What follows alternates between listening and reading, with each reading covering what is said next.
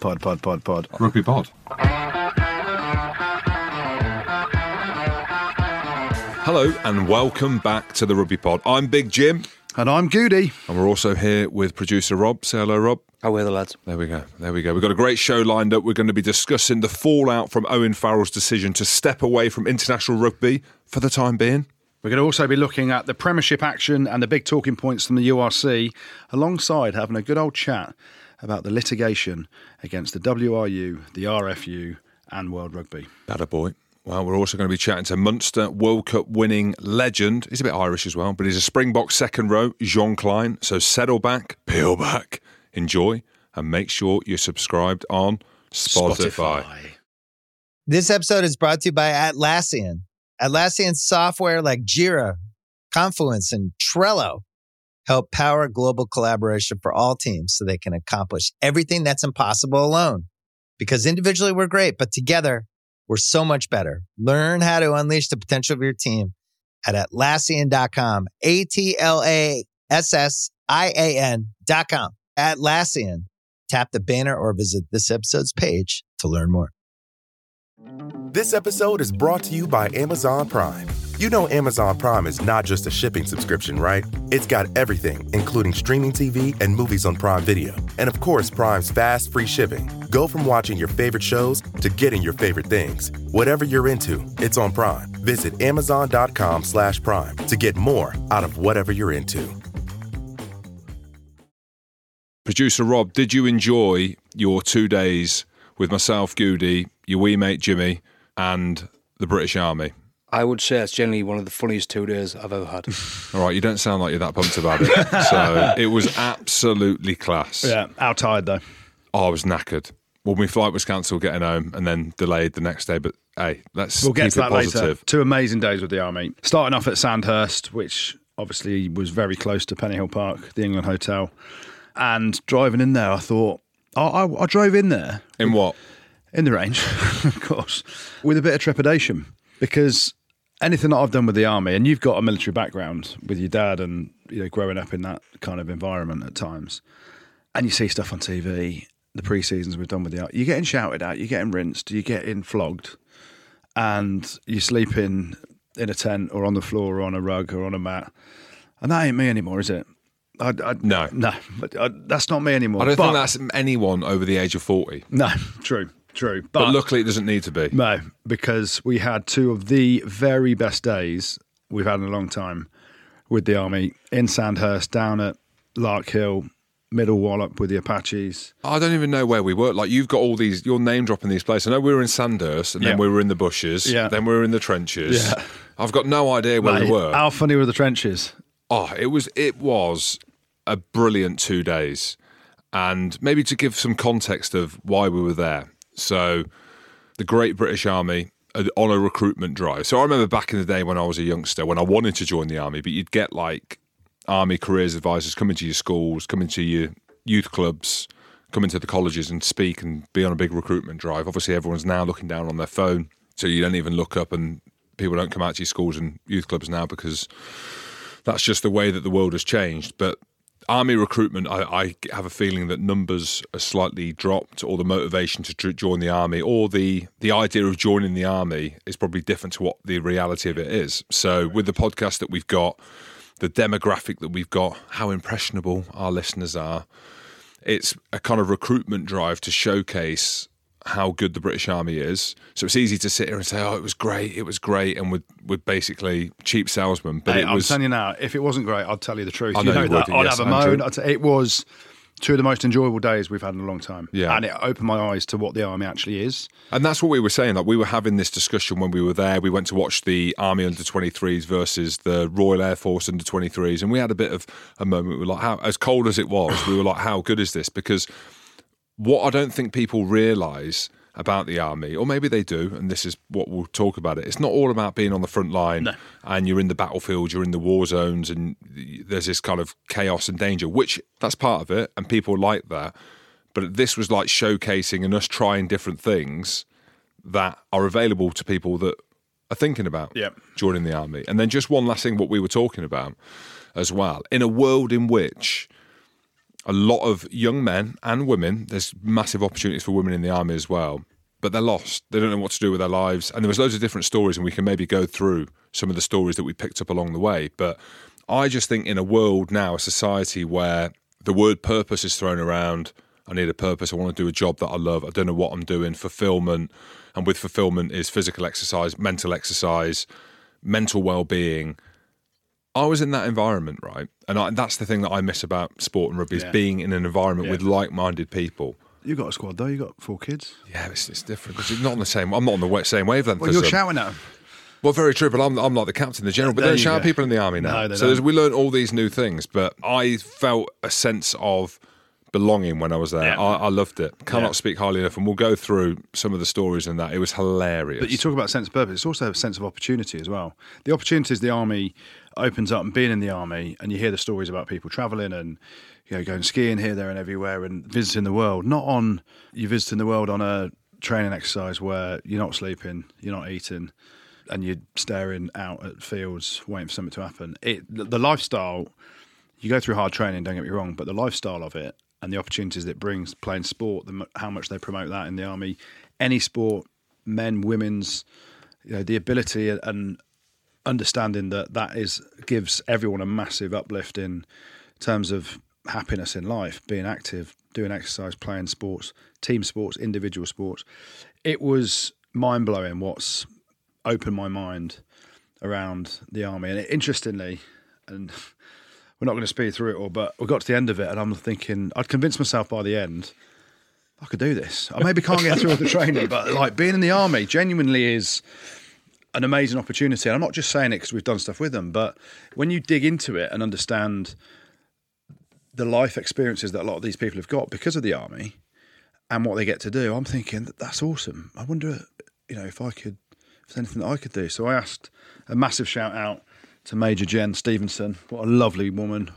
She took us around to all the places and chaperoned us and helped us out and taught us a load about the army.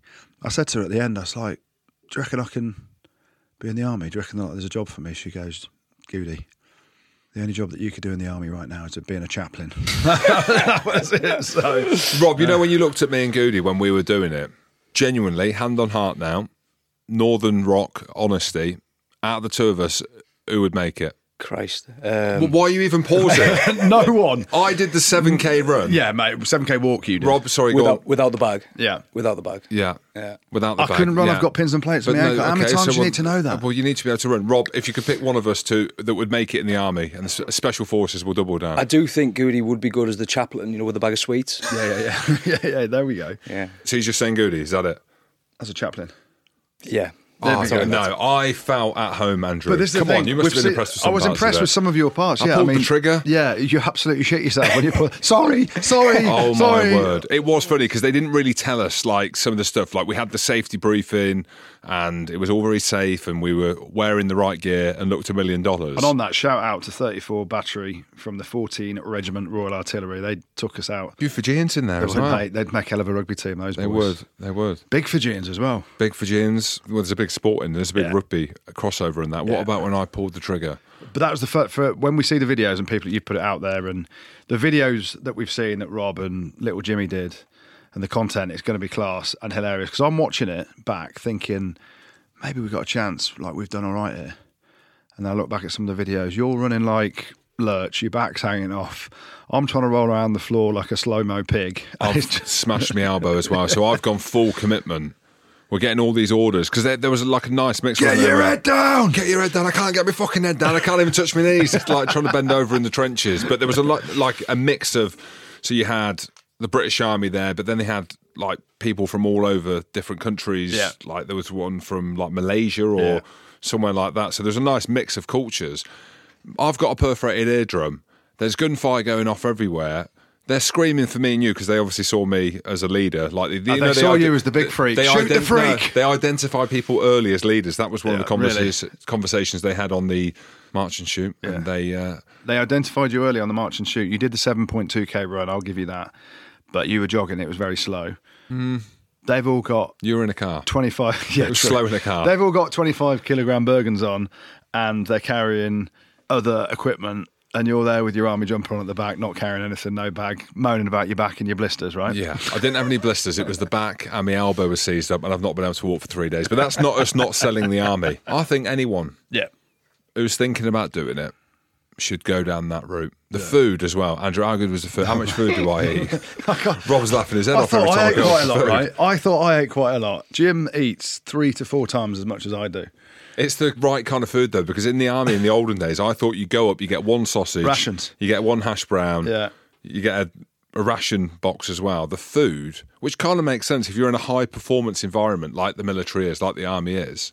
The food, the food alone was enough for me Just to be happy. and you to go. Yeah, but we went out for a couple of pints Wednesday night as well. Well, you had a bath because you were cold, but me and Rob did, and we had a kebab as well. So yeah, mate, good good times. But we did compete, didn't we, James? On what? Do you want to? Ah, you've forgotten it, haven't you? You've forgotten it already. The only thing that we could compete on. Now, Major Jen Stevenson said, I, "The only thing I've got in me is to be a chaplain." I disagree. What? Tell the snipers that. Oh, you could be a sniper chaplain as well. but do you not think there's do you not think there's a dark irony in that? Well, we were hosted by the two rifles and infantry training. They took us up to the range, didn't they? Your memory's unbelievable, Andrew. Well, you remember all you these different when you've won, and groups. When you've won. Jim, and we had a, a shoot off, didn't we? Bit of practice. How cool was that sh- firing those rifles? Yeah, it was got SA80 rifles, Yeah. Andrew. Just to they were specific. class, and then it went to automatic mode. It was brilliant. Like, I couldn't wipe the smile off my face, but it came down to a bit of a competition. Well, that was the only thing we could compete because effectively we were both lying down, so there was zero physical exertion. They were like, right, we need to get a leveler How here. much did your back hurt when you were lying down, though? yeah, it did hurt. And then anyway, so we had 22 shots over three different positions. So lying down, on your knee, and standing up. Standing up was the hardest one, was it? Yeah, I like that. It was like urban warfare. Yeah. 22 shots. How did you get, Jim? 21 out of 22. Very Guilty. good. Very good. Not bad. Very good, that is. Me? 22. 22 from 22. Winner, winner, chicken dinner. Yeah, it was. So I could be a, I could be a sniper. yeah, but you wouldn't be able to get into position. No, that- they, That's they, the they were issue. patching me Like- in. The, la- the lads from the 7 Regiment Army Air Corps can fly me in on their Apaches, lads. I'll call the Apaches as oh. well. There's loads to get through. Like Yeah. the content's going to come out, but I think there is a dark irony that the only thing that Andy Good can do if he was to join the British Army would be a sniper chaplain. There you go. Sniper chaplain, shoot and kill and then say sorry. Would look great on LinkedIn. So we could shout out all of them. We could shout out a platoon, but my driver, my security, needed security, didn't I? No, you didn't. I did. Well, I'd had security, but Warrant Officer Bernie, big shout out to him. Legend. Legend, Northerner, Yeah. hard as nails. He's driving, I'm sleeping. And then what we you just doing? telling the story. I was absorbing the stories. Asleep. Yeah, effectively. Big shout as well to Sergeant Devon McInnes. Brilliant bloke. He was driving me around and stitching me up. He just kept saying, Why can't we go in the range? That's all he wanted to do. But great bloke. Had a lot of fun with him. And shout out to Lance Corporal Isaac Reeson as well. Top bloke. He was drone. he was helping you, weren't he, with the filming? He was. Hell of a moustache. Hell of a moustache. Amazing moustache. moustache. But what about the drone as well? Yeah. He had proper kit. Yeah, he didn't had proper. Kit. He weren't like Cowboy Productions like the Rugby Pod, was he, Rob? He was proper. He's been on the England rugby channels this week as well. Oh, has he? Yeah, with his Class. drone. He's a top bloke. Yeah. Oh, fair play. There you go. Some lovely rugby synergy. My favourite, though, Major Jen Stevenson. Thank you. Yeah, she was great. Everything Major Jen, thank you. And thank you to the British Army for hosting us. The content will be out soon if we, Jimmy and Rob press record. We're not, we're not I too hope- sure if I they did. Let's hope they did. I hope they did. All right, enough about the army. Be the best and all that. And talking about being the best, just want to get better. Owen Farrell. Yeah. Massive news, Andrew. Massive news that I did not see coming. He has stepped down from his position as England captain. Yeah. Did not see that coming. Did you? Honestly? No. Well, we were in the car, weren't we, on the army camp, and news broke. And it's very sad that all the abuse that's gone on, and he feels he has to step away for his the mental health of him and his family. You know, straight away you're thinking, why? You know, he's the ultimate competitor, isn't he?" And I sit there and I think, I don't reckon he looks at the social media. I don't think he's like me and you, sitting on the bog, hiding from the kids on Instagram or on Twitter, just looking at what's going on in the world. I don't think that's him. But ultimately, the messages have got back and the ill feeling. And if we're being honest, some of it has he's brought on himself about how he's carried himself and the things he's done in terms of the tackles and all this stuff. Not the abuse, but the critiquing. You have to be able to critique. And then Mark McCall's talked about it started in the mainstream media. And then I'm like, is that me and Jim? Are we mainstream media? Hey, don't put me into this. We're not like, mainstream. Has anyone been at any live shows where Jim's told his stories about Marbella. But it does make you start second guessing yourself. Yeah. It really does. Yeah. And I hope that when we do what we do, well, I hope that I'm speaking for myself, Andrew, not both of us, but maybe both for of me. us.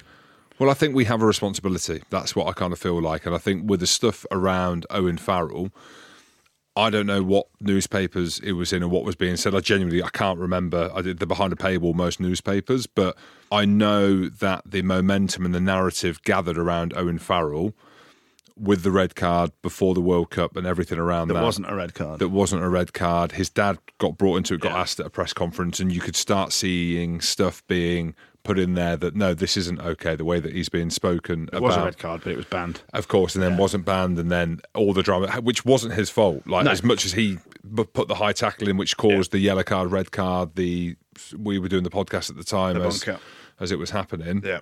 From what I gather and the stuff that I've seen is around being booed when they played against Fiji, Yeah. and he comes up on the big screen. That's your England captain, right? Yeah, yeah. And you think about the media in this country, in the UK especially. I don't know what it's like in other countries. You think of the David Beckham stuff. I watched the doc with Beckham. You, th- you Yeah, remember the stuff Yeah, around I Argentina it. where Simeone flicks the heel Yeah. up and gets sent off, and all the stuff, the death threats and everything. You forget that they're human beings, right? Wayne Rooney's had the same. You look at all the racial stuff that Marcus Rashford's going through that's out there in the public domain on social media that they're having to deal with. So I'll start with this and we can go further into it. This isn't a rugby issue. The stuff with Wayne Barnes, the stuff with Tom Foley, the stuff with Owen Farrell, it's a societal Yeah. issue. That's what it is. That's what things are at the minute. And Yeah. as bulletproof and as thick skinned as Owen Farrell is, you, you're breaking through any human being Yeah. if you keep going. Like at some point, someone's going to break. And a brave decision to step down, the fact that he's put himself out there, putting his family first.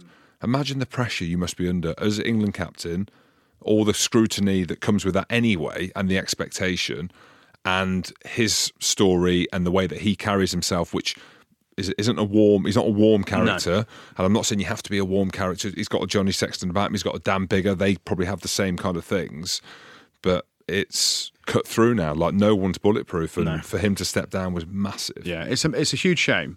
When you say it's a societal issue, you're dead right. We've always kind of looked at rugby as a different fan base to football, where the abuse is harsh as you like, and you, know, you have to segregate fans from different clubs in that because of how tense it is. And we were chatting yesterday with the TNT boys and at Leicester, and it was like this is now heavily involved in rugby. The rugby crowds have changed massively. Yeah. And, you know, we want as many fans to get to games as possible, but it is a societal issue where everyone can pick up their phone, can abuse someone. I get loads of shit, and it's, you know, I'm not saying this is about me at all, but I just laugh it off. But at some point, something gets you, and obviously something has got him foul. Maybe not on social media, but the whole fact around what you said, the booing when he's on screen by essentially uh, some of his own fans. You think back to how you can compare what he's going through or how you can put yourself in that position. It's very difficult.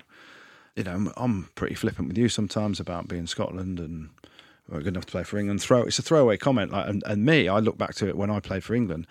No one wanted me to play for England because I was playing because Johnny was injured, and I knew that. But you have to try and cope with it somehow. And for Faz, I can't ever imagine getting booed by you. I mean, I can because I got booed by the England fans as well because I was shite. But him getting booed as England skipper, everything he's achieved, England's top point scorer, 100 plus caps, one of England's greatest players to have played the game. It must be very difficult. And then you add into that your own private life. So you've got two kids, school run and going shopping and just the simple things that any person can just go and get on with.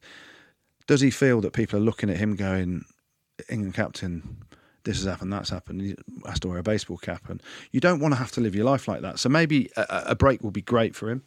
There's obviously no rugby over the Six Nations for Saracens, and it's interesting. Obviously, stepping back from England games, but not Saracens games, there is a bit of a knee injury there as well, from what you hear. And so I think it'd be great for him to have a break. You know, go and spend a month, and again, depends with the kids and schools and all that stuff. Go and spend a month on holiday you know, get away from England, get away from this is during the Six Nations, get away from the pressures of it, and enjoy spending time with your family. And Lawrence Dallaglio made a good point yesterday. We should be encouraging, it's the whole balance. We are talking about Maro and if he's leaving, and Faz obviously staying as the marquee player. Should we encourage players to go and take a sabbatical, to go to Japan, play twelve games, come home? That's what they're doing in New Zealand. And, and that's the big thing. Would that help Owen Farrell? I think he got an opportunity to go to Japan Yeah. and didn't want it Yeah. because he's so intense. Imagine Yeah. being that intense. Oh, they're pretty intense over there as well. yeah, different though, isn't it? Because it's a, a whole different thing. Because How the stuff you, around, how far can you run over there? but the fame and fortune of someone like Owen Farrell, having played with him, know him a little bit, know his mates, he doesn't like any of that. No. When he says he wants to get better week on week, he means it. genuinely, he he's getting up genuinely means it, and he's cut from that cloth where it's different to his dad. His dad has been in rugby league. I'm going to say more kind of worldy on the streets of kind of like growing up in that generation Drank where it's a bit different, of course. And Owen's been born into that elitist Yeah. system of winners. You know, so that generational kind of shift between his dad and his uncles, and then into that. And you know, I was chatting to Ben Earl about it. It's like, is there an expectation now as England captain to be more than the captain on the pitch? And it's you have to be this charismatic, opinionated character away from it. And when you have someone like Steve and you've got someone like Owen who are literally want to get better week on week and Super it's driven. all about winning mm. and they're so driven people can't warm to that mm. and do you have a responsibility as england captain to be a certain way i don't think you do i think that someone like owen probably hates the limelight Yeah. and he'd go out there on dogshit park and want to win Yeah. and that's what it comes down to. So maybe it's a reset for him. Maybe it's a reset for him and his family to reassess what the next four years look like. You know, does he come back? Yeah. I, I mean, like Well, who knows? I mean, it's I one of those things. I that, hope he does. Yeah, we hope he does. But if he enjoys not having those pressures in his life and he doesn't need it financially, or he doesn't have that desire anymore, then then he doesn't come back. But it will affect him, I think, watching the Six Nations, knowing he's not playing. He's the sort of person that thinks he can do a better job. especially if England go well. Yeah, yeah. And that's the hard, that's the hard thing. So listen, you know, he's got to get his mental health right for him and his family, get a break from the game, but also you've seen the change in Owen Farrell over the last few weeks. I think since the World Cup, he has been making more of an effort to go and speak to fans. I remember someone said to me, I can't remember who it was, but talking about the Saracens corporate hospitality and all this stuff, and they're like, "Oh, Owen Farrell was supposed to come up, but he didn't bother." But that was the kind of narrative around it. You don't know why he didn't come up. Like he might have been injured, might have been having physio, whatever, whatever after a game. But someone else said he didn't enjoy doing that. But you do have a responsibility to have to do that sort of thing hmm. for your club and your country. And so we're seeing more of Owen doing that. We saw it at the weekend. He signed autographs with Of kids and all that stuff. He was smiling and having pictures. And there's a better side to Owen Farrell than perhaps people see. And that's a responsibility on you know a lot of people to to eke that out of him. And hopefully, this change in people's perception and now hopefully changing people's behaviour around how they speak to people sees a, a better Owen Farrell come back, rested, ready to go, and you know with his mental health in, in good shape, and he's getting cheered instead of booed. Hundred percent. So no Owen Farrell for Saracens. Big void. Yeah, That's how good he is. Yeah. And I know they've been through a lot. Mark McCall's interview in the lead up. I say big void for Saracens. Northampton are phenomenal this season. How good? There you go. I don't think it was negative around Saracens and Faz. We had to state the news that was happening, but positives around Northampton. Yeah, you know, you're always looking at it going, were Saracens bad or were Northampton really good? Now, Northampton are always a really good side to watch, I think. Ball in hand. Normally they leak a load of tries but score a load more than the opposition, or it's an exciting game where there's loads of tries scored, high scoring. They nutted out, and every aspect of their game I thought was unbelievable at the weekend. Very anti Northampton if you're a neutral fan that just perceives them as a team that love to chuck the ball around but haven't got the hard graft in them. Led, and when you say leaders, led by example, Courtney Lawes was Unreal. unbelievable. I thought he might have thrown the towel in, and that's with all due respect. Yeah. You finish from England, you're like, you know what?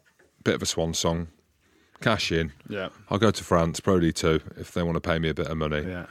Complete opposite. Yeah, with Courtney putting Lawes. his body about like Phenomenal. out of contract though, isn't he? So he's in he's in contract. well, there's that as well. He drives a Bentley, so Yeah, I don't yeah. think he's short of a bobble. No, too. I know, I know. But he he was brilliant. Furbank was outstanding. Fin Smith, Dingwall, their attack was on point. Yeah, Mitchell was on the bench, came on, absolutely turned Goody inside out for his try. They took their opportunities, but more importantly for them, they barred up like you wouldn't believe physically and defensively.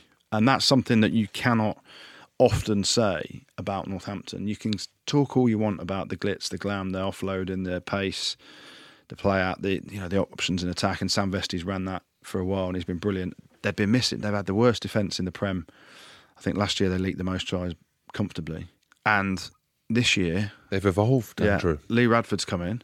Look like they're enjoying defence Mm. and banging boys. And there's no bigger test than going down to the Stonex and banging boys physically there. You know, you've got Billy coming out, you've got Maro, you've got some big units there. I know, listen, they were missing a few. They had Jamie George on the bench, but Theo Dan was carrying McFarland. They had a big old team. And Saracens normally get on a roll, get on the front foot, physically bully teams, and it's just comfortable for him, isn't it? Mm. It wasn't comfortable for Saris on Saturday. No. It was cold, mind. Yes, Saracens missing Farrell, and Manu Vunipola's played 10, and you know he's a good player, but he ain't Owen Farrell, is he? And you take it, I was quite surprised actually, and I feel a bit bad saying this, but when you know you haven't got Owen Farrell as your 10, why have you got Jamie George and Mako Vunipola on the bench against Saints, who you know it's always a bit tasty against them? I'll tell you why. What's that?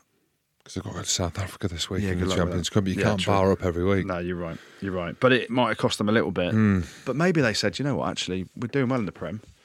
And they're targeting the Bulls game this week, which Yeah. you're playing at altitude in Pretoria.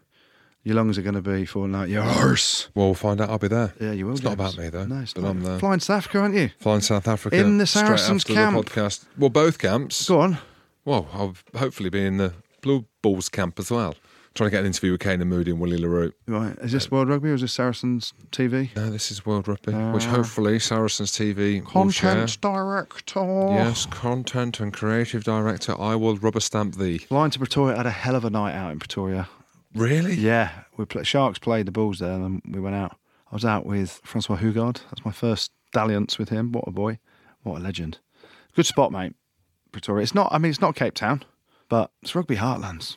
Talking of the Sharks, Yeah, Pretoria, absolutely battered. pants pulled down. Yeah, And they were fully loaded as well. Yeah. Sharks are struggling. Sorry, Marco Masotti, friend of the show, owner of the Sharks. yeah. John Plumtree, my old coach, brilliant bloke, good coach. Under a bit of pressure now, just gone back in. Yeah. Uh, but that's always a big rivalry. That is the Bulls against the Sharks. I remember I played in it. The Sharks lads are like, "You better be up for today." I'm like, "Yeah, yeah." They're like, "No, this is a proper rivalry." Um, so they got owned a little bit. The Sharks, They which did. Maybe they got hammered. They got 44 points to 10 put on them. And they were, I say fully loaded. I don't think they've won a, a game away from home since Feb. something like Look, that. look at me in the hot seat, just throwing out some stats. Stats man. But interesting because the Sharks and the Hollywood Bet Sharks, more specifically, they're expected to do something, right? So they've had a few changes. But the Bulls, physical, some quality players. So what you're saying? Good luck, Sarries, this weekend. It's going to be tough for Saracens down there. Did you see Quinn's doing that to Sale on Friday night? I did see them doing it. I didn't expect to see them doing that. There we go. Sale were off, weren't they? I mean, Quins are one of these teams, right? They're great to watch. I feel so Here we go. negative. Go on. They're just so up and down. Well, they were definitely up on Friday night. Uh, well, they're as physical as I've seen them in a long, long time. Maybe it's because it was against Alex Sanderson's Sale, And they knew that. and he did that interview that one time. What would they say? Well, yeah, I think it was Saracens. He said they always bar up for Saracens, don't they? Oh, maybe they meant bar up for him. Yeah, yeah, yeah. I thought Quins were were brilliant. Like the way that they play, I think them and Northampton are the two best teams to watch. Yeah. It'll be interesting to see if you can be hot and cold.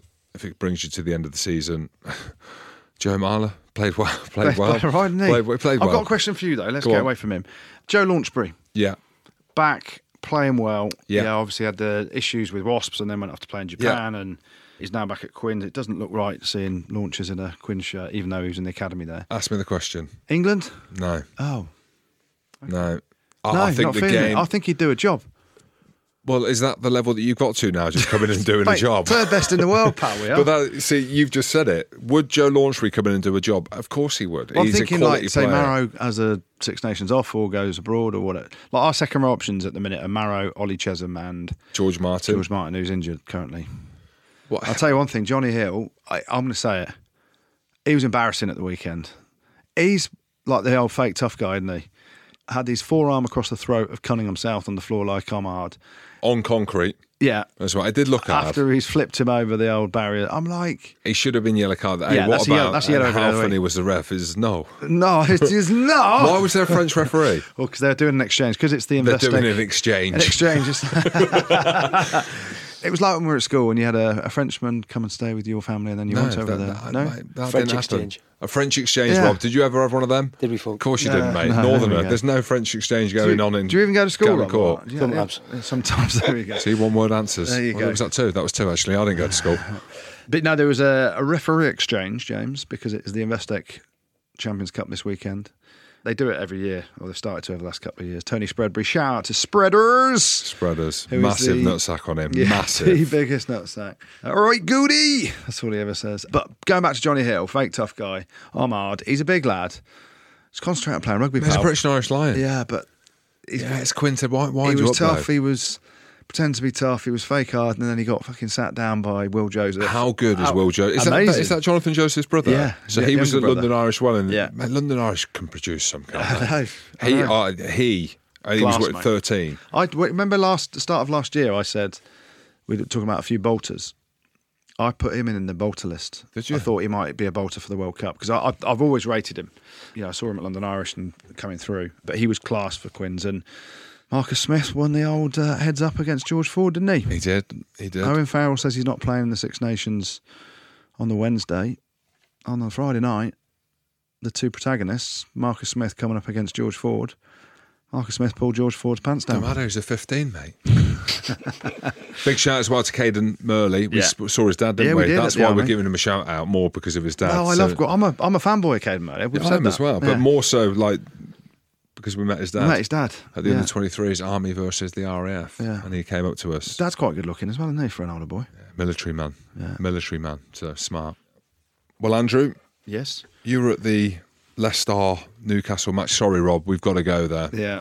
And this is harsh, and we can get into being harsh and how we unpick what Newcastle do going forward. I think it's tough because obviously what the owners are trying to do is they've seen what's happened at Worcester and at Wasps, and they're trying to, you know, secure our club looking forward.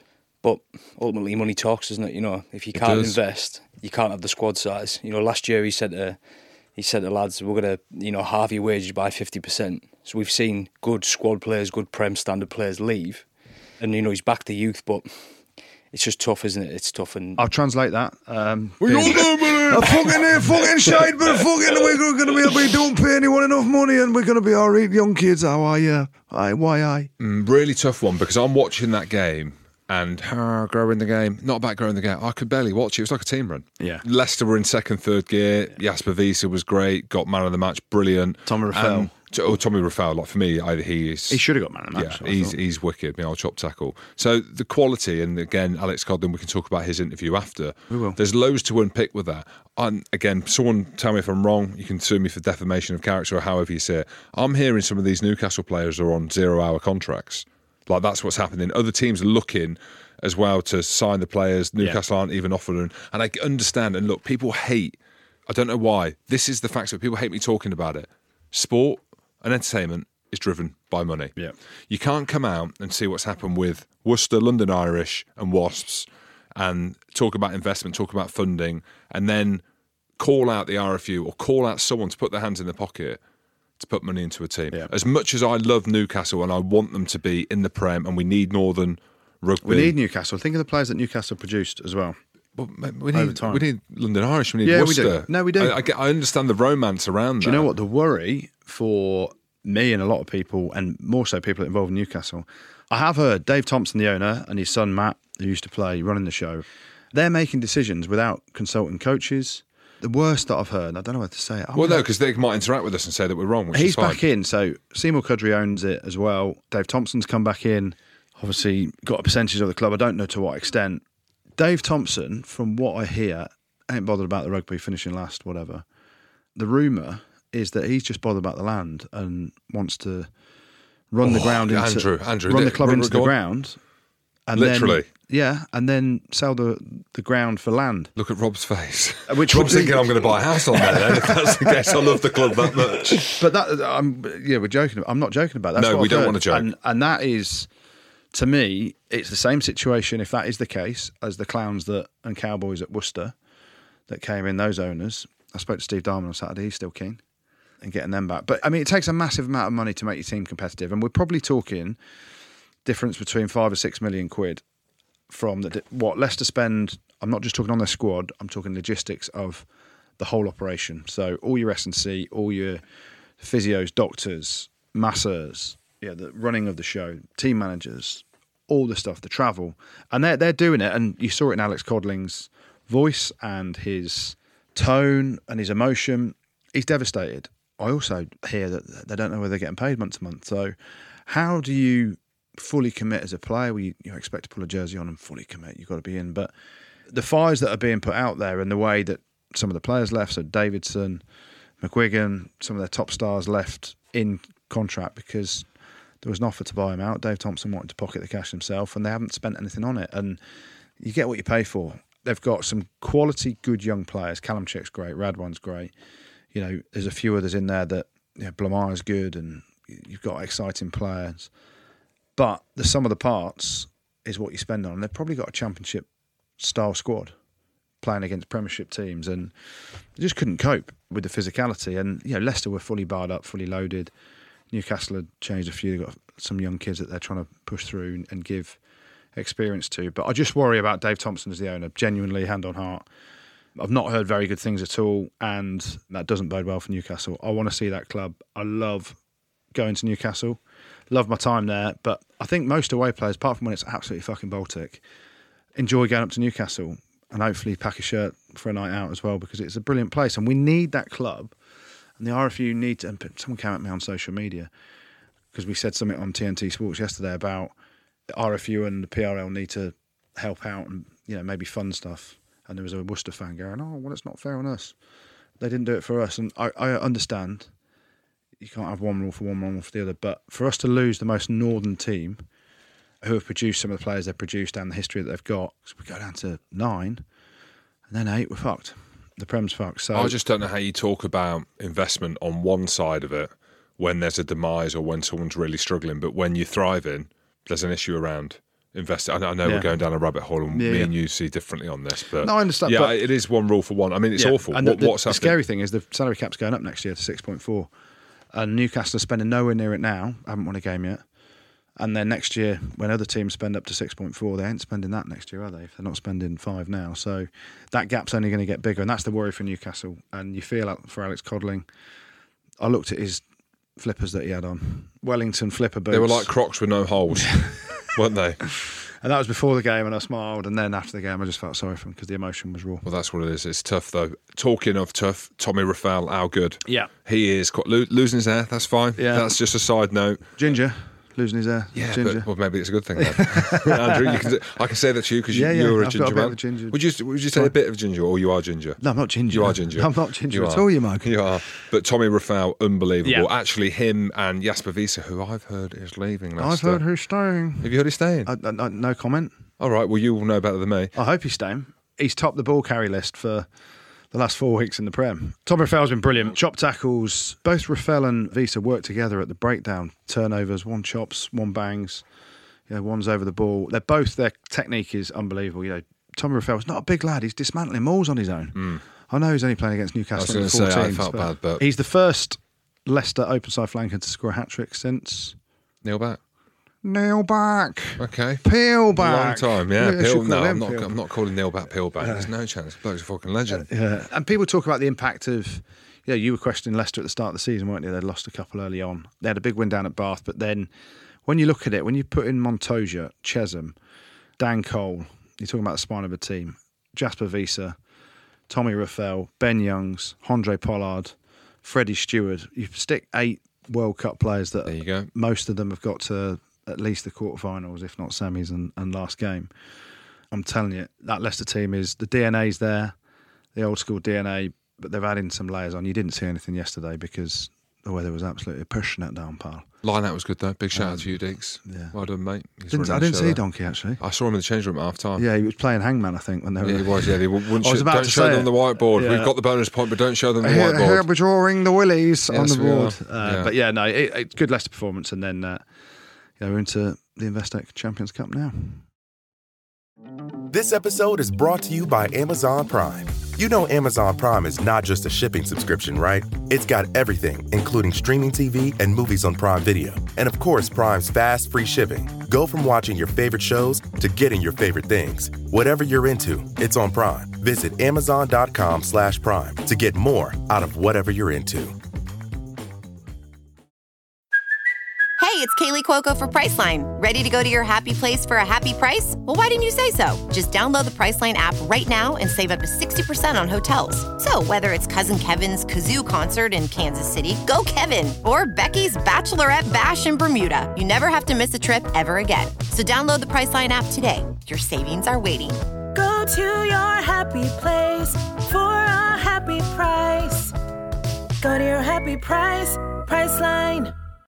We'll chat a bit about the URC in a moment, but before we do, we can have a chat with Munster's World Cup winning Springbok lock, who has just signed a new contract with the province. Who we got, Jim? There's only one man. It's the great JK, Jean Kleyn. Do we call you John? Do we call you JK? No, you can you can stick to JK. I sort of dropped John when I moved to Ireland and got tired of explaining that my name is in fact not John. Um, it's it's been sort of a, a running joke at the club for a for a good few years. So just JK. Jim knows a JK. JK Rowling, Jim's friends with. Who's a better JK? JK Rowling or JK? No, JK. He's a rugby man, fellow rugby man. I was you go. hugging all the South Africans at the World Cup, so obviously I'm going to be all over JK. See ya, see ya, give me a See ya, hug. get out. Someone turn the camera on. Was I getting a bit of stick JK in the camp or not? Was nothing said. No, no, you you came off you came off quite sincerely. I have to I have to give it to you. It was all positive reviews from us. Man, I absolutely loved it. Well, let's start on that because, like, for me, being pitch side where you lads were was just absolutely phenomenal. I know it feels like years ago since the World Cup final and everything that happened there, but just as an experience, mate, just let's start with that. Like, how cool was it in France for you and your team?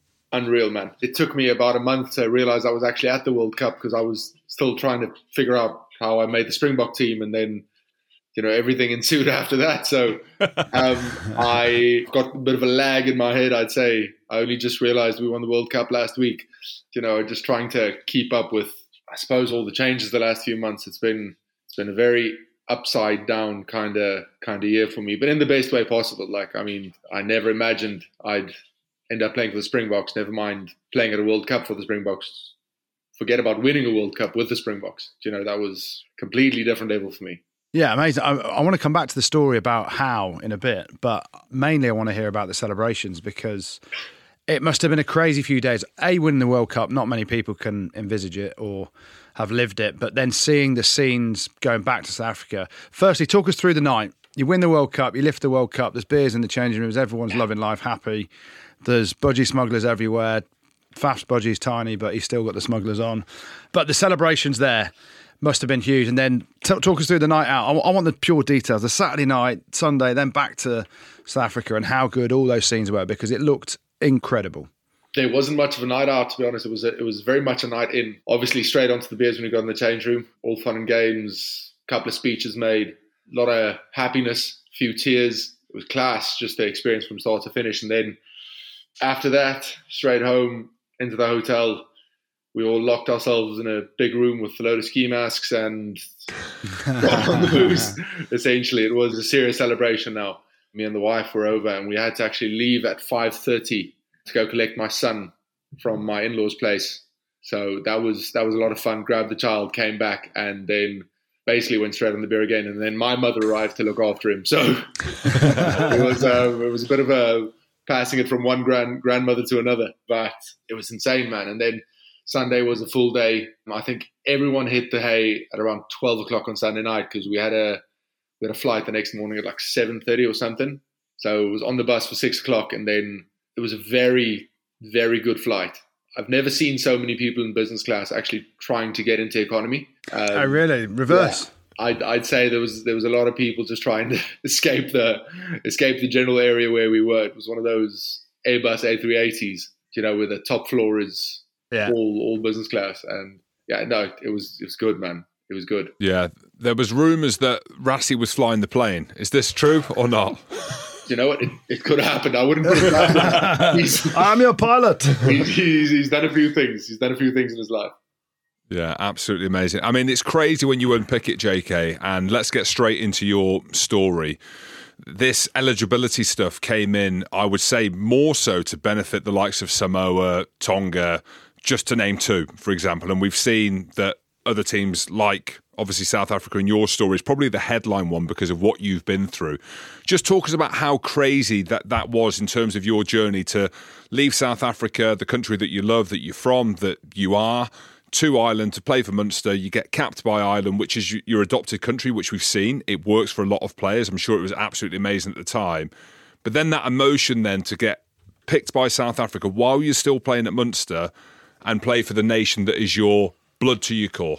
It's a long story. So, like, I mean, obviously, it, it starts with me leaving the Stormers at 22 when Rassie gave me a phone call and he was like, "Listen, I'm going to Munster. I need a lock. Do you want to come with?"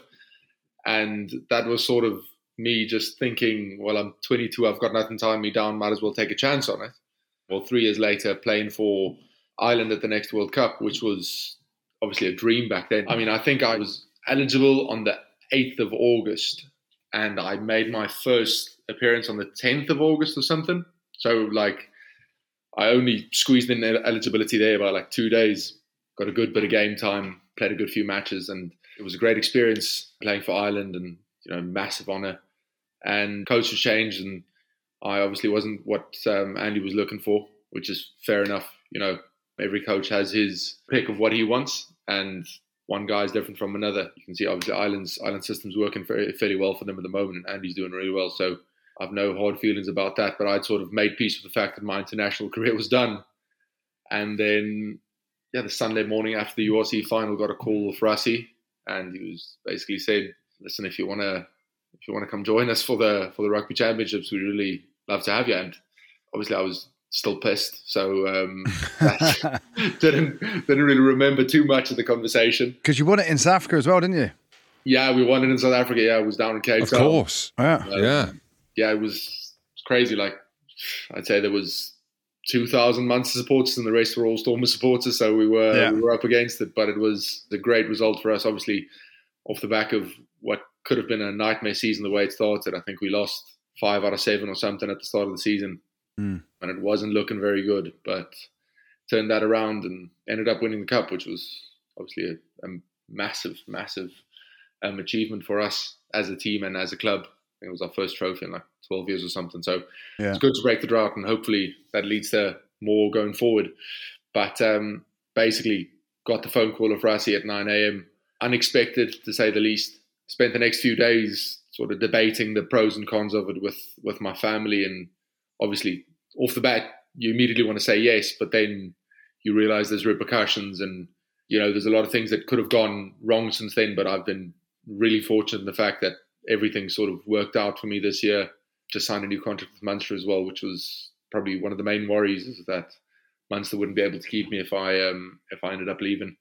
And I mean, just after finishing building a new house and have a ten month old child, so I don't think my wife would have been too pleased if we had to had to ship out. But we said it was a risk we'd we'd be willing to take, and yeah, look, I'm incredibly blessed in the fact that it worked out.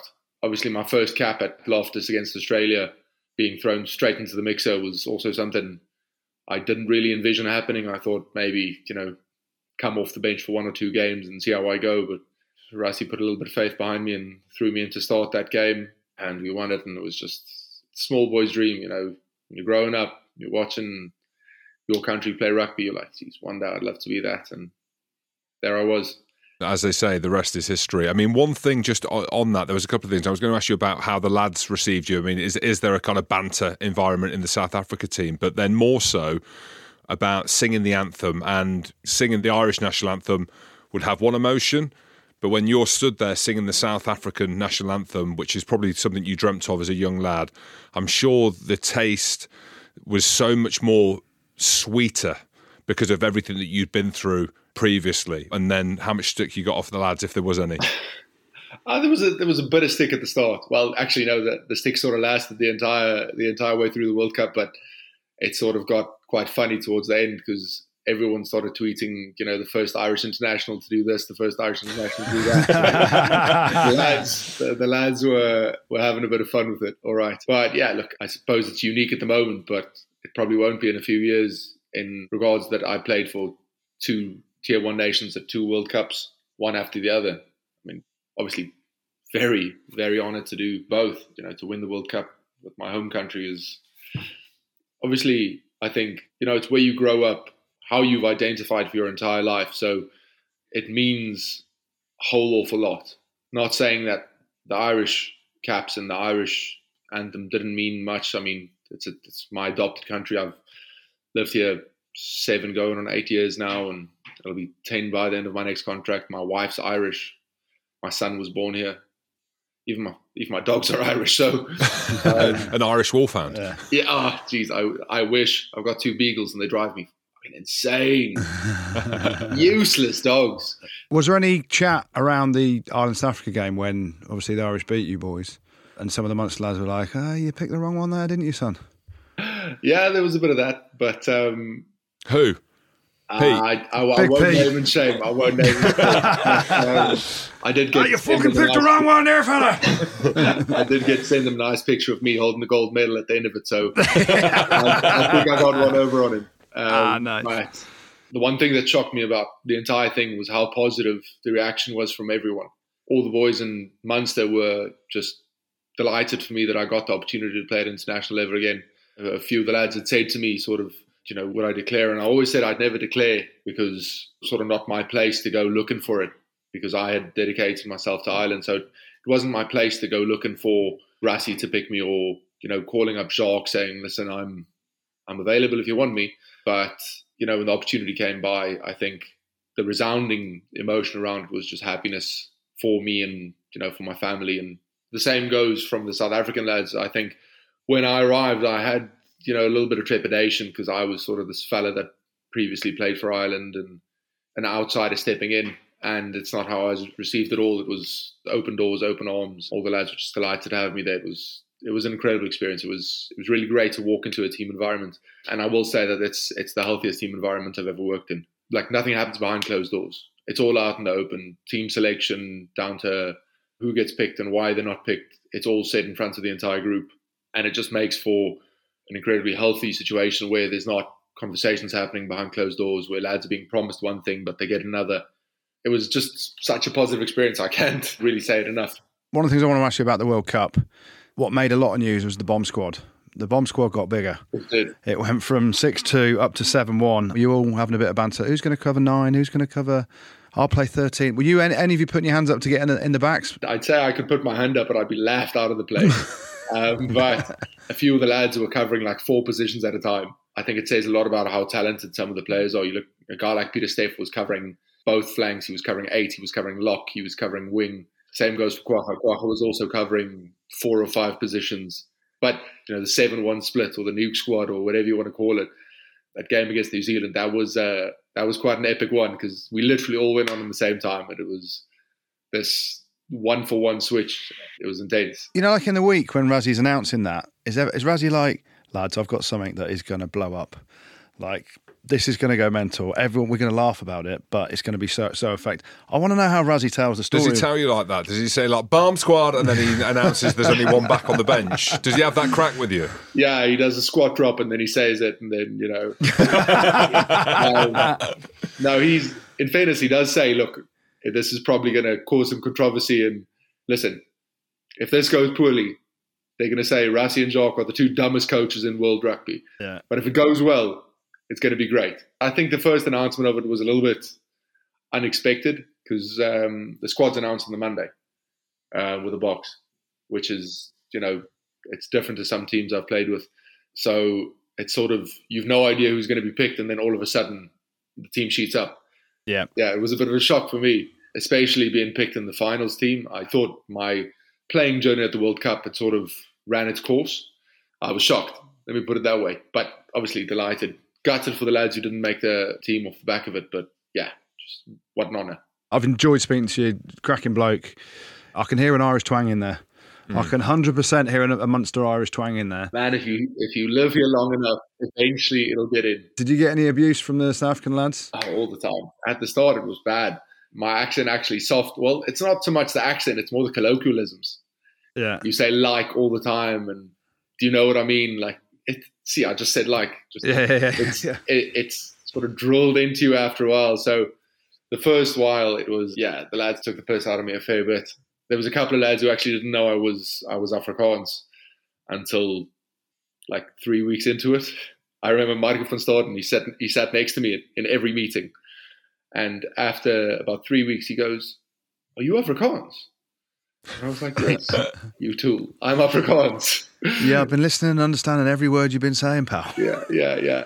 I just want to ask on South Africa as a country and moving into the Six Nations. There's rumours and there's talks of this. From your perspective, being in Ireland, but also South Africa, the history and the championship, can you see it as a natural thing that could happen in the future? Do you think it's a positive if South Africa? Because it almost seems like the stars are aligning, right? The URC, Yeah. there's so many South Africans littered across the world, the time zone. It kind of fits, right? I think practically it works better than than probably the rugby championship. Now, would it be sad if the rugby championship went out the door? I, I think so. I mean, you have the history of the Tri Nations and then into the rugby Yeah. championships mm. when, when Argentina joined. I think it would be it'd be sad for Southern Hemisphere rugby, but then at the same time, it'd probably be good for world rugby. You know, time zones do tend to affect the big topic is probably viewership at the moment. Like we need to up viewership if we want the sport to thrive and survive. So, you know, we've got the Australian World Cup next and then the USA World Cup after that. So I think just the fact that the USA were given a World Cup is World Rugby is trying to increase viewership and it, that's a massive market. You're talking 300 plus million people that once they buy into a sport, they're fanatics. So, Yeah. you know, it'd be good to get into that market properly. I do think it's probably a, a logical move. Whether it'll happen, I mean, obviously that's not for me to know or decide. There's people that get probably get paid a lot more than me that are in charge of that. But I think it'd be cool. Be easier for you though, wouldn't it? Living in Munster. Yeah, it'd, it'd, it'd be quite easy for me. It'd be very convenient for me. I wouldn't, I wouldn't mind it. So JK says it's happening. It's happening, boys and girls. Yeah, it's Might text happening. Rassie and be like, "Listen, could we base it in Limerick if we if we do come up here?"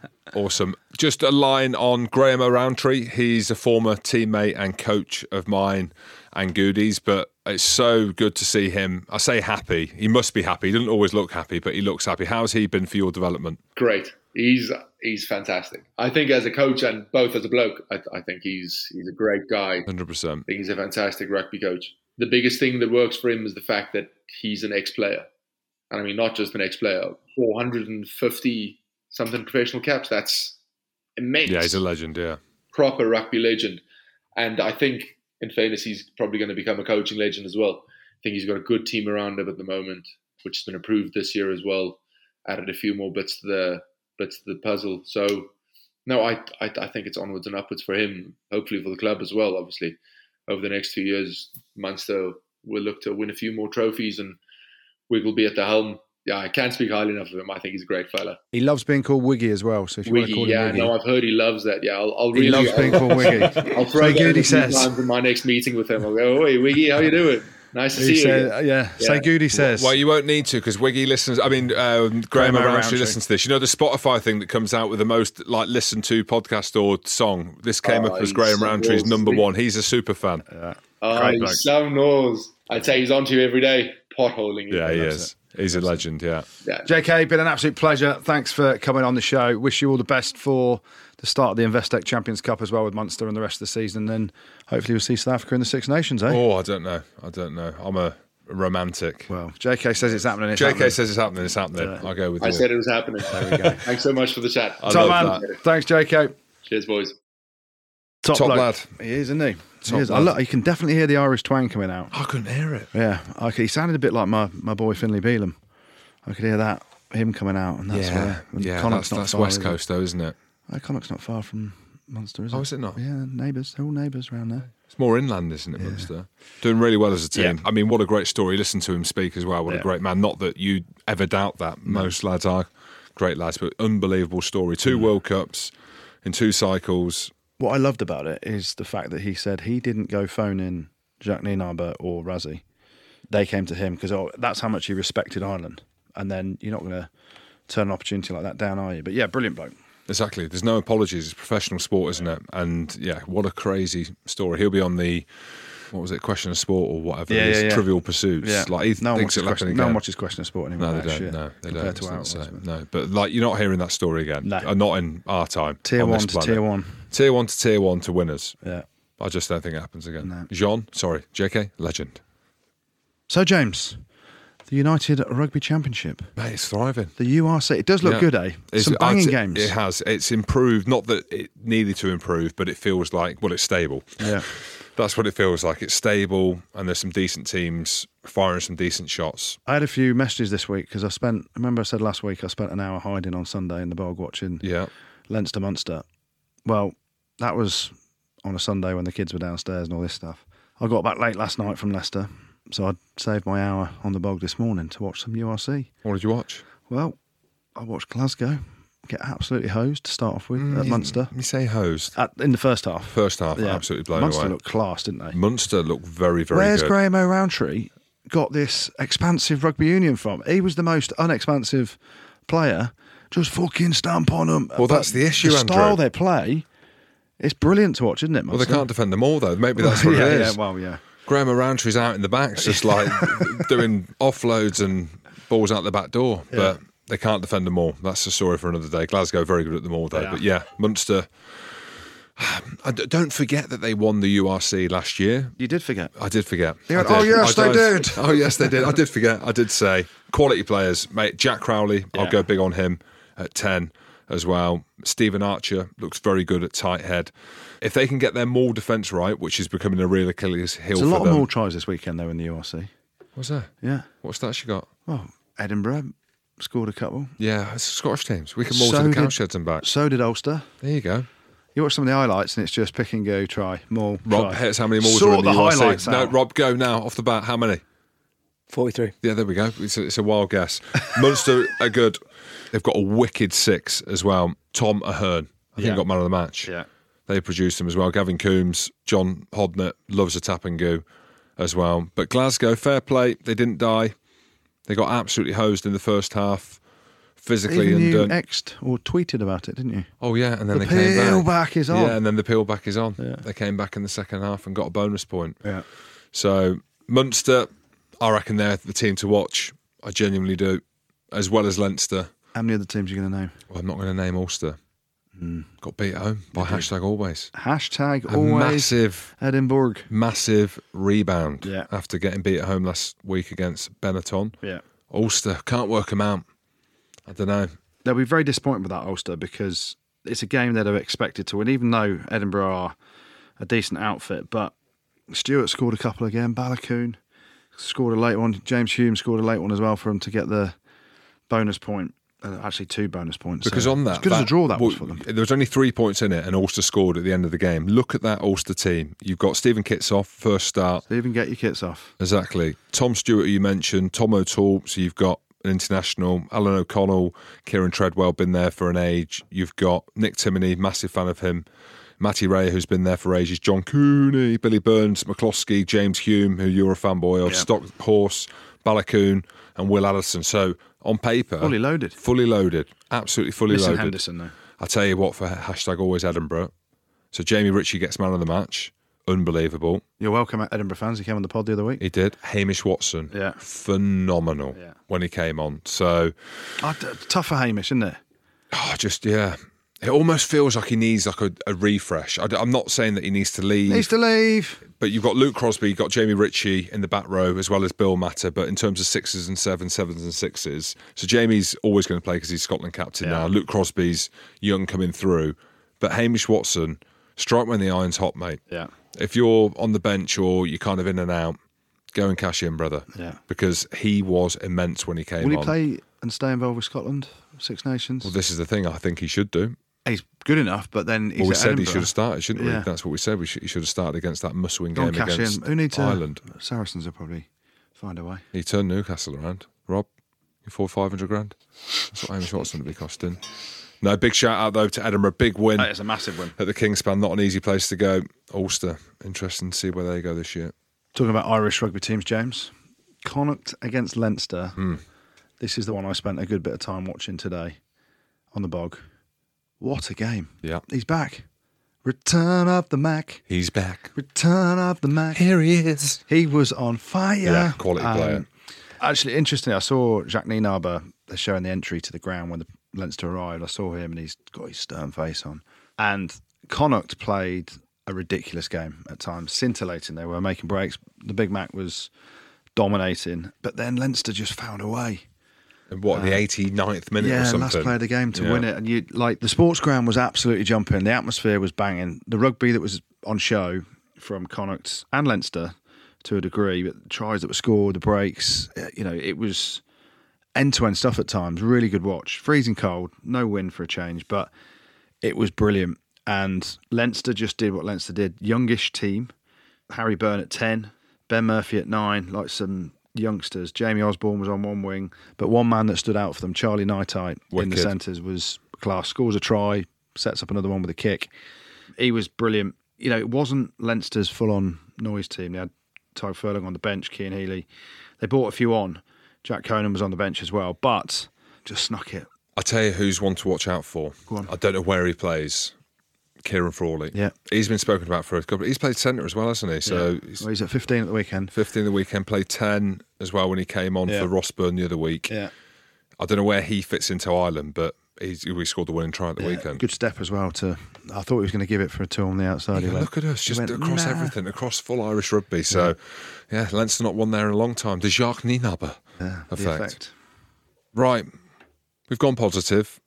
Oh, don't bring it down, James. Let's not bring it down. Let's bring it to reality. Yeah. So the rugby's concussion case went to the High Court on Friday. The names were released as well of the players. Big names in there as well. Not Yeah. that they're big, little, or nobodies. I mean, there was a lot of names on there, but the likes of Gavin Henson, Colin Charvis, Ian Gough, Carl Hayman, Mark Regan, Mo Botha, my former teammate, Sean Lamont, my former t- teammate, Phil Vickery, your former teammate, and a load of others Yep. have put their name to the case against World Rugby, the RFU, WRU. Yeah. Oh, well, I mean, look, we've had long conversations around this. Yep. I was quite emotional. Was it during COVID when we Yep. spoke about it? My mind has changed, not somewhat. I just, I feel sorry for the guys Yeah. that are involved. I I know, know- and that's the underlying Yes. emotion. Because there's very definitely sad. people within that group that are going, this is an obvious thing, Goody, right? This is an obvious thing. Contact sport, the generation that we played in, the generation before, everything that's come out of the NFL now, everything that's come out of football, you see in boxing, contact sports, there's a danger linked to that. Yep. And we're part of that. Okay, so let's get that out of the way. But quite a damning number of people involved in that. Yeah, and first and foremost, the litigation is around did the RFU, the WRU, and World Rugby have conscious knowledge of the knock on effects of all the collisions, all the concussions that would lead to the serious brain injuries and, and issues that some of these people have got? And did they withhold that from the players?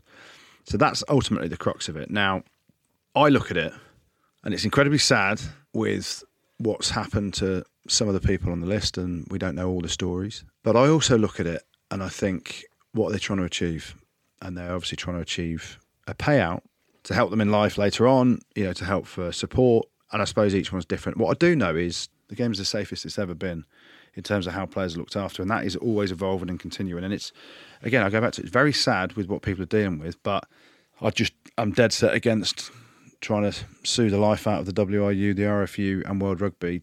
It- will cut the game at its knees if that this happens. Uh, where do you stop it? Is there an end point? I think of all the amateur players that have had other issues, but they don't have a voice necessarily. Difficult thing to talk about because you, it's very sad around the knock-on effects of it all. Well, it's a real shame. So the lads that are struggling, we hope they get the support that they need to Yeah. get to get through Yeah, this. Right. Let's finish off with a positive, a negative, and an ugly. It's the good, the bad, and the Ugly. it is the ugly. Yeah, let's do that, James. We're going to start off and start off in Wales. Yes. yes. I know where you go in this. Yes, I know the where you're going. Scarlets are getting a shout out in the good this week. There were 29 23 winners at Cardiff. Decent game. 14 0 down, I reckon. Yeah. And then the red card comes. Boom. Yeah, and we'll get onto that in a bit as well. But yeah, shout out to the Scarlets boys. They're often in the bad. They've not had a good start to the season, so they get a mention. Over to France, Clermont beat Racing 23 18 at home. Big result for them against the big dogs of Racing. Stade Francais get a mention the good as well. They dispatched Toulouse 27 12.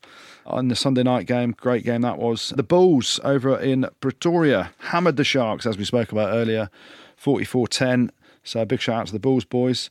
Hashtag always Edinburgh. Hashtag always. There we go. They get a mention, the Good. They won 27 24 at Ulster. So big shout out to the Scootsman up there. Benetton. Hmm. Back in the Good again. Yeah, they're good. They are Let's good. go, the Italians. Benetton, they beat the Ospreys 18 13. And their record now, and I cannot believe I'm saying this, opening seven rounds, played seven, won five, drawn one, lost one. There you go. Go on, Benetton. Maybe it wasn't that bad, big a loss for Edinburgh last week then. You go back to the foundations, right? You put the foundations in at Benetton when you went about 14 years ago to do some content. doc, yeah. There. There you- It's just bearing fruit now, James. Yeah, they're good. I like them. There you go. What else is good? Marcus Smith and Harlequins get a shout in the good. They destroyed Sale 36 3. He certainly won the audition between him and George Ford. Saints get a mention in the good as well. They smashed, Sar- didn't smash them. They beat Saris at the StoneX. It was class, both sides of the ball, defence and attack. They Normally, did smash them. yeah, they were in control, weren't Yeah. they? Yeah, but they you know could have lost it towards the end. Mm. It was closer than it probably should have been. That shows the class of Saracens, though, when you're not having a good game to come back. Here's a stat for you, Jim. Saris have only ever lost 13 Premiership games at the StoneX. You played in about 10 of them. but of those 13 games, who's won there the most? Gloucester. Saints.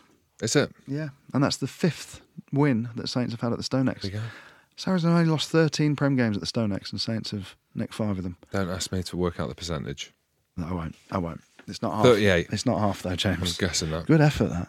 So, yeah, shout out to the Saints boys. Bristol's get a mention in the good this week. I was commentating down in Bristol. Colder than the North Pole, it was, basically. But they were very clinical. Gloucester, we'll talk about them in a second. But some sparkling performances from Bristol's. Great to see Vakatawa. He was on fire. Genge was tip top. He had the bit Who between was his the teeth. Fijian you were talking about? Ravouvou. He is going to be class in the Prem this year. Hell of a tash. Yes. Cheers, Rob. Thanks, Yeah, mate. I saw him in the tunnel on the way out. And I'm like, you look about 50, but you're playing like you're about Wicked. 20. How quick. Yeah. He looked phenomenal. Wheels. So, yeah, big shout out to the Bristols boys. But the Goo this week is going to one place, James Hamilton. You are repping it right now. Okay, well, if I'm repping it, it's about being the best, is it not? It is about being the best. And the best have won the good this week. The Army, the British Army, and everything that they did for us last week. Whether it was the 34 Battery from 14 Regiment Royal Artillery, or it was the 7 Regiment Army Air Corps, or it was the rugby game, the under 23s beating the RAF, or it was the Royal Military Academy at Sandhurst, where we did the drill. Al Babawi at the drill, by the way. Well, I was all right at the No, marching. mate. Left, right, left, to the right, salute. Well, it's only- Goody pa- marching like it's a German. I was, I was. And then the two rifles hosted us for infantry training. Everything about that army, two days, apart from the alarm, and it wasn't the army's fault because we stayed in a hotel. The fire alarm went off at one Shall I just show the fire alarm? So I'm refusing to get out of bed, and I'm like, Rob, what the fuck's going on? That's going off at. That's going off at five to twelve, and I'm like, Rob, go and sort it out. It was one o'clock. It was. Oh, I was one o'clock, was it? I didn't know. But Rob, you got out of bed, right? Yeah, sorted it. And then yeah, he Were sorted you it. breathing on the, the alarm? no, we thought it was you vaping. That's what Rob said. Did you actually? Was someone vaping on the first floor? so it? I didn't get out of bed. I'm ringing Rob. I'm like, what the hell is going on? He's like, I think Goody's vaping. I was like, right, well, I'm getting back into bed then. Anyway, there you go. The good this week goes to the army, and my favourite person from the army was Major Jen Stevenson. So big, Big shout, shout out to everyone. Yeah. Uh, superstars, the lot of you. Keep doing what you're doing. Army, Be the, best. The bad few bits of bad. Montpellier, Montpellier, not Montpellier. They're in the bad again. Eight losses on the spin now after being spanked at Bayonne. Newcastle, unfortunately, get a mention in the bad this week. 47 3 hammering at Tigers. Tough for them at the minute. And Alex Codling's interview spoke volumes. Issues there with Dave Thompson, the owner. Yeehaw. But we won't go there. The Dragons, they're back in the bad. Yeah, saw that. Of course they are again. They went out though. They went out in Joburg because they hmm. only got spanked 49-24. So they kept it under 50. Yeah. Out in Joburg. But they're in the bad as well. Gloucester get a mention in the bad as well this week. They were shocking in Really the first bad. half. They were really bad. Right, touch rugby. How are you? It's a West Country derby. Bristol. Off the back of losing at home to Yeah. Leicester, so you think you get a reaction. Yeah, and they were not the races whatsoever. They did fight back and got a bonus point. but just it was bizarre in that first half for a Gloucester team that you think are going to have a bit about them in a local derby. So Gloucester get a mention in the bad. That's six defeats on the spin. But the bad this week goes to the court case and the litigation lawsuit that has gone to court to launch against the WRU, the RFU, and World Rugby. Very sad what's happened to the players, but absolutely not the right thing to be doing, unfortunately. So that's why that gets the bad this week. Then the ugly, two bits of ugly. We're going to start off with Ruben Schumann's red card for taking out Ashton Hewitt for the Lions against the Dragons. But the ugly this week goes, unfortunately, to Ellis Jenkins, who I really like as a player, Ellis Jenkins. He's hard as you like, stacked, good player, but sometimes that spills over. And he got a red card for dumping Dan Davis on his nut with a tip tackle for Cardiff against the Scarlets. So Ellis Jenkins, he gets the ugly this week. A couple of shout outs, lads. We have. Yes, we, we have. have. We're going to start off with Staff Sergeant Bestie, the PTI who ran around Sandhurst with you, Jim. He did. Not an ounce of sweat on him. He had a dog in the office. He had like a French bulldog. Yeah. What's that all about? the army, mate. It's the army. Be yeah. the best. Be the best. Do what you want. Did he carry around the course? no, we were talking the whole way. He, go. big fan of yours. Were you like, He was like, "Why is Goody not doing?" He had some banter about throwing some gloves at you or something when you were on the Banter? floor. No, No, he's a good lad. Yeah, he's a good boy, Staff actually. Sergeant Busty. Yeah. Uh, big shout out to him. Uh, he's asked to give a shout out as well to Daventry RFC, where he started playing rugby as a kid, and the Royal Army Physical Training Corps, the Apostles rugby team. So, Bestie, or Staff Sergeant Bestie, you're a legend. Good luck to you and Daventry and the Apostles. Yeah, big shout out to you guys. Shout out to Matthew Smith, who's organised a touch rugby game on the pitch at half time of the Glasgow Warriors Northampton in the Investec Champions Cup next weekend. They're raising money for men's mental health charity. Keep in touch. You can find them on Just Giving. Just search Matthew Smith. Thanks, Jim. Thanks, Goody. And And, thank you to producer, producer Rob. Rob. Yeah, thank you to everyone. Thanks for everyone for listening. Don't forget to check us out on YouTube as well, and make sure you subscribe on Spotify. Spotify. Rubbish Pod. Spotify, pod, pod, pod, pod, pod.